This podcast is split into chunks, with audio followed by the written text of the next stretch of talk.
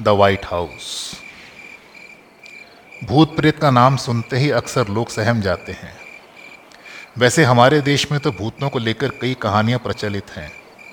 यहाँ तक कि कई लोग आत्माओं को देखने का दावा भी करते हैं। लेकिन क्या आपको पता है कि दुनिया का सबसे सुरक्षित ठिकाना मानी जाने वाली वाइट हाउस में भी आत्माओं का वास है? भले ही आपको इस पर विश्वास ना हो लेकिन कई लोग वाइट हाउस में आत्माओं को महसूस कर चुके हैं।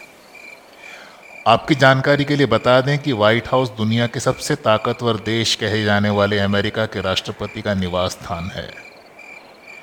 कहा जाता है कि वाइट हाउस की सुरक्षा इतनी कड़ी होती है कि वहाँ बिना इजाज़त कोई परिंदा भी पर नहीं मार सकता। लेकिन इसके आँगन में आज भी कई ऐसे रहस्य दफन हैं, जिसे जानकर आपकी रूह तक काँप जाएगी। कहा जाता है कि व्हाइट हाउस में अमेरिका के पूर्व राष्ट्रपति अब्राहम लिंकन की आत्मा घूमती रहती है।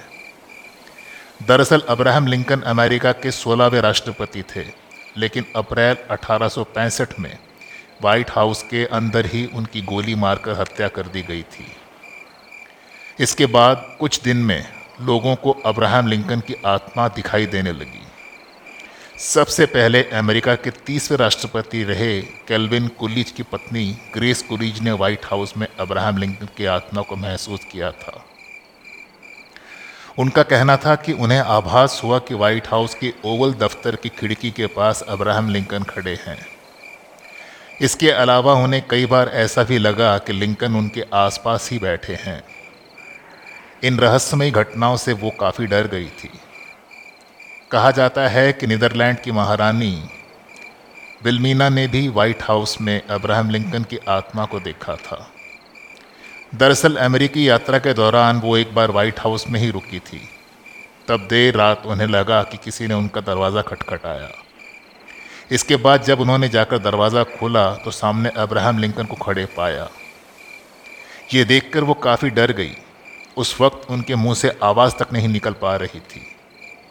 इतना ही नहीं, ब्रिटेन के पूर्व राष्ट्रपति भी व्हाइट हाउस में अब्राहम लिंकन की आत्मा को देख चुके हैं। वो एक बार अमेरिका आने पर व्हाइट हाउस में भी ठहरे हुए थे।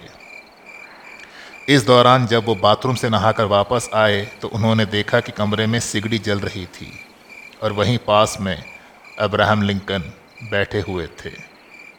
ये घटनाएँ आज भी लोगों की रूह कपा देती है।